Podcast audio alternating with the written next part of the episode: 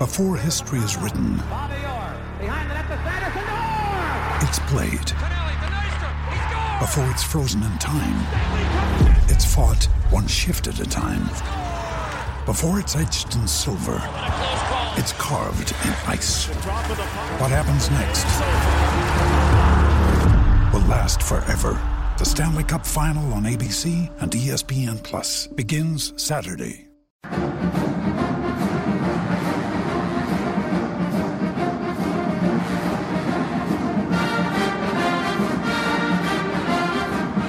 Gamecock Central Radio, welcome in once again. Emerson Phillips with our columnist Scott Davis. Scott, you know, I find myself every week now wondering what you're going to write about. And a fantastic column this week. The headline is "Knockout in Knoxville." It's up on GamecockCentral.com.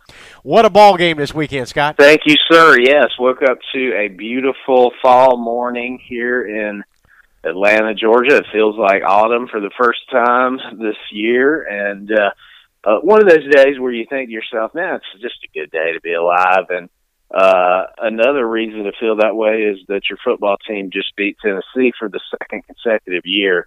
Will Muschamp now six and zero against the Volunteers as a head coach, and I got to tell you, I like having a head coach who has made it his mission in life to own the Tennessee Volunteers. Scott, you got right into game balls and deflators this week. You know, not not really much of a column so much as uh, game balls and deflators. Eleven game balls this week and seven deflators, so it wasn't all good. Yeah, it was uh, one of the craziest games I can remember watching, and I just felt completely exhausted when it was over, as I'm sure just about every Gamecock fan did. Uh, one of those games with a lot of twists and turns. There were a lot of things that did not go well for South Carolina, quite frankly, during this game. They struggled to do much of anything on offense against the Tennessee defense. It's not very good. Um, they had some calls, lots of calls, in fact, go against them. Um, and that Tennessee uh, crowd, I got to give them credit for a, a team coming off a absolutely demoralizing loss to Georgia um, a couple of weeks ago. They really showed up and they were ready for um, South Carolina, Tennessee, and uh, it was a tough environment. But the Gamecocks somehow weathered the storm, and at the end of the day, they're five and two. So much to talk about from this Carolina victory over Tennessee on Saturday. Knockout in Knoxville is Scott Davis's column that's up on Gamecock Central right now. We do hope you'll check that out. Scott, uh, 11 game balls this week, and, and you started in the right place, brother. You started with the defense. DJ Wonnum, seven sacks for the Gamecock defense. All three got a game ball. You know, I, I'm sure it's happened in my lifetime, but I just can't remember seeing a, da- a Gamecock defense compile seven sacks in a single game. That that's just a stunning total. They've been a unit that you know historically over the years has been criticized for not getting a lot of pressure on the quarterback, and um, you know they did uh, face a, running quarterback in Jarrett Guarantano making his first start for Tennessee, but um, you know, they they were able to contain him for the most part. He ran around and made some plays in the first half, as we knew he would. But uh, in general, they were really getting into the backfield, something they've been doing a lot in 2017. And DJ Wonnum, you know, another huge game for him. He was named the SEC Lineman of the Week coming into this game. He backed that up by looking absolutely awesome on Saturday. Six tackles, couple sacks he's really making some noise right now, and so is that entire defense. Scott, like a lot of us, you watch the game on ESPN, and your wife gets a game ball this week for her astute observation about ESPN announcer Tommy Tuberville. Tough day for Tommy Tuberville. That was my first experience watching him call a South Carolina game. I did watch him call a Georgia game early in the season, and noticed that Georgia fans on social media seemed to be outraged by his performance. so I was primed to, you know, see what he uh, brought to the table as an announcer. And mainly what he brings to the table is criticizing every single thing that both teams are doing. And, um, you know, it, it was one of those kinds of uh, announcing performances where it reminded me a little bit, and I've written about this before because, as, as you know, we've talked about a lot. I talk about announcers a lot in my column because that's the way most people um, watch games in 2017. But it reminded me a lot of the way Tim McCarver used to drive Major League Baseball fans crazy because there was just a, a know-it-all kind of vibe from him, and that's what it seemed to be that we were getting from Tuberville on Saturday. Scott, I contemplated the last two weeks before we opened the podcast today, and I was sitting here this morning thinking about uh, you know the aftermath of the Texas A&M game, and your column that week was you had no answers. You know the mm-hmm. Gamecocks mm-hmm. Kind of floundered in the second half of that game, and were in position to win but couldn't close the deal.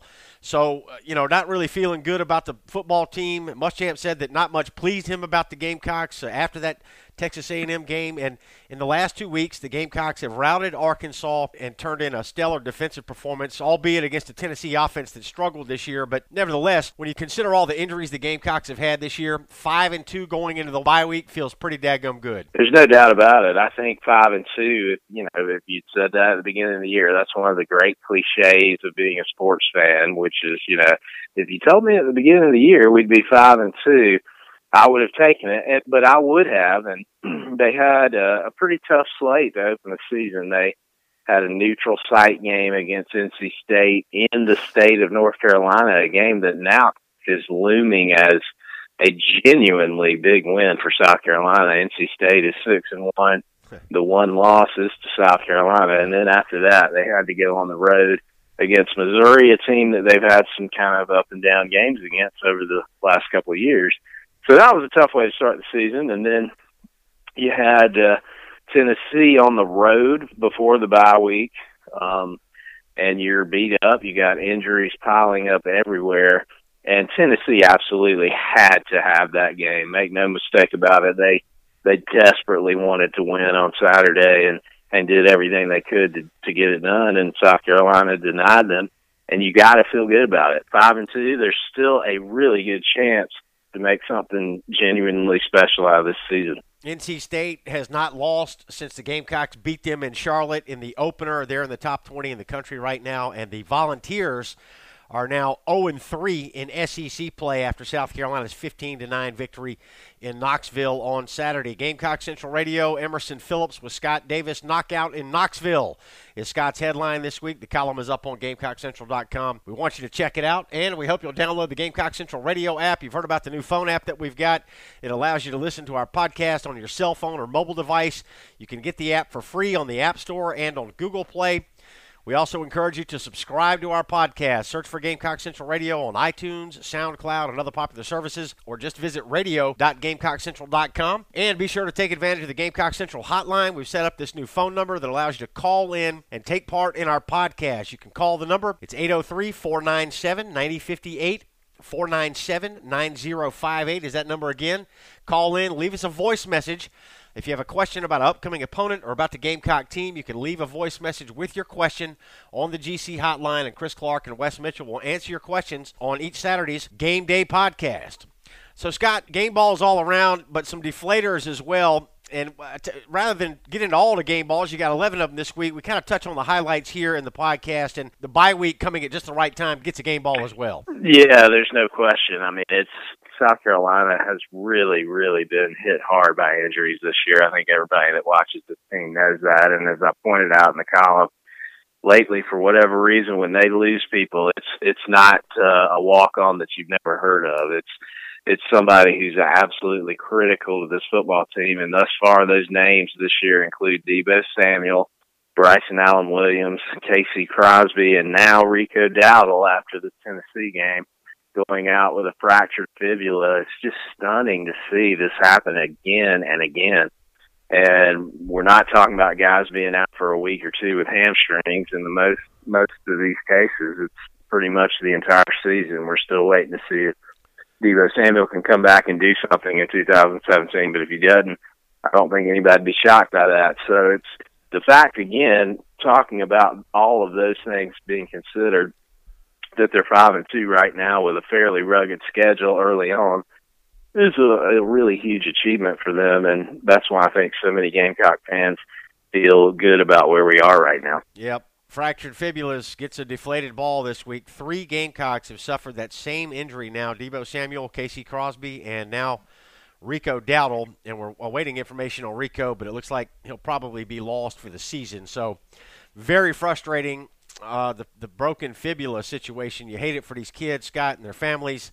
You know, these kids mm-hmm. put in a lot of work in the off season, and, and they wait all year to be able to play these games, and to have the season end that way is very frustrating. It is. It's just you know, as as we talk about the deflated balls part of the column this week, for a game in which South Carolina won on the road in Knoxville, something they don't do very often, by the way, it it was a game that didn't feel, you know, super joyous. You had that Rico Dowdle injury, as we're talking about, and then there were so many things happening in that game that just made it difficult to watch as a Gamecock fan. The officiating was all over the place. We'll just leave it at that. And then at the end of the game, Tennessee somehow or another was able to run what, as I wrote, wrote in the column, seemed like a thousand plays there with eight or nine seconds left. You know, South Carolina clinging to life. It was the exact same scenario that we saw in the NC State game, which you and I talked about being so exhilarating, but also so exhausting and uh, I wasn't quite ready to get back into that kind of environment yet again just a few weeks later. And so I don't know what was happening there at the end of the game. I've, I've been watching college football for decades at this point. I've never seen somebody be able to run three plays in the space of nine or ten seconds like Tennessee did there at the end of the game. But uh, it was just a very, very strange game and that's why you came away from it feeling very excited, but also like you just been through a, an absolute meat grinder. Scott writes that at the end of the game, he thought Peyton Manning was running the clock up there at Neyland Stadium all Saturday. And Scott, I'm like you. You know, when that last, uh, the next to last play, when it ended, there was one second left on the clock. I thought it could have hit all zeros there, but the clock operator made sure that it did not. Tennessee mm-hmm. got one more play, but the Gamecocks turned them away again. yeah, I think the fact that they did that, despite all the adversity that they had in this game, you know, it was clear the calls weren't going in their favor. And then it became very clear that the clock operator was not their friend either. And the fact that they still kept denying Tennessee you know, this would have been a, a genuinely agonizing loss if Tennessee converts one of those plays there at the end of the game with less than 10 seconds left yep. to go. It just would have been devastating. And so South Carolina, the fact that they were able to deny that over and over and over again, even when they shouldn't have had to do so, uh, really speaks volumes for who they are right now and their mentality on defense. Travaris Robinson – and of course Will Muschamp have really made that unit a, a pretty bloodthirsty uh, group to go against right now. And I feel good when they're on the field, and that's just not something we've said about South Carolina on defense in a while now. The officiating crew gets a deflated ball this week as well. Scott, you felt like at one point you saw a uh, UT logo on the cheek of one of the referees on Saturday? It, it sure seems like it. I mean, you know, the game starts off with a pass interference call against Tennessee that they then picked up, which was stunning because the replays showed clearly that it was indeed pass interference.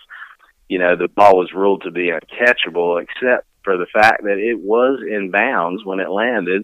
And uh, the reason it was uncatchable is South Carolina receiver was held repeatedly uh, as he attempted to reach for the football, and that kind of set the tone. And from there, it was all downhill. It just seemed like every single time South Carolina made a play, something would happen, and you find yourself being flagged for something, or that Tennessee was not being flagged for something that there was seemed to be to me, who I admit am a very biased fan, but a lot of holding penalties that could have been called on Tennessee that when they were on offense that were not.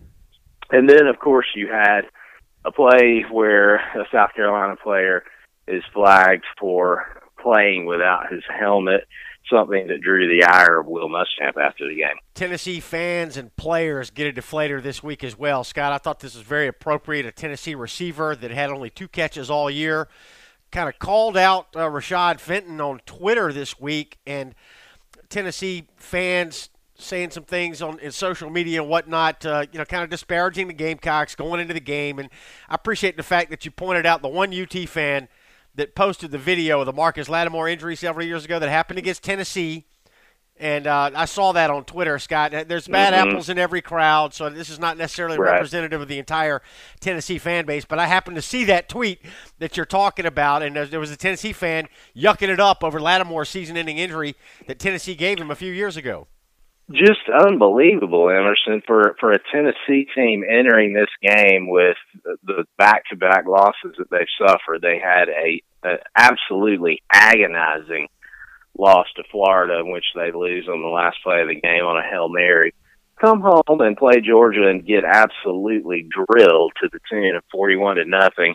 Fan base is in turmoil, wants to fire Butch Jones, and the way they respond to that is by taunting South Carolina's players and fans all week. Hmm. That was a very, very strange way to approach this game.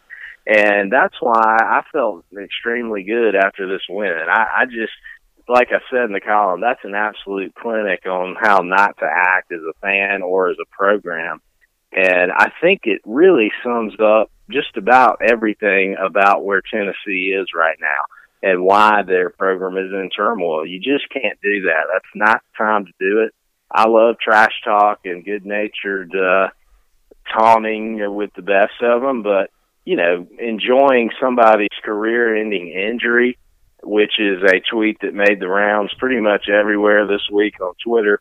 If you follow anyone related to South Carolina football, that that is a, a very strange decision, as is the decision by a Tennessee receiver to uh, openly call out one of the best cornerbacks in the SEC when he entered the game with just two catches for the season. Yeah. he didn't do much of anything in this game either, and uh, so Tennessee just that that that was a very weird way to approach this week. I know they were trying to fire themselves up, but it worked against them, and it should have. Yep. Gamecocks get the last laugh, and Tennessee is now the laughing stock of the SEC East. Knockout in Knoxville. Scott Davis's column this week on Gamecock Central. It's up on the site right now. We hope you'll give it a read. 11 Deebo Samuel large pepperoni pizza game balls in this week's column, and seven deflated balls. So plenty to read about. Scott, we appreciate your time. Thanks very much. Always a pleasure. Talk to you next week. Emerson. All right, our pleasure. Scott Davis, our columnist, and I'm Emerson Phillips. Thanks for joining us on Gamecock Central Radio.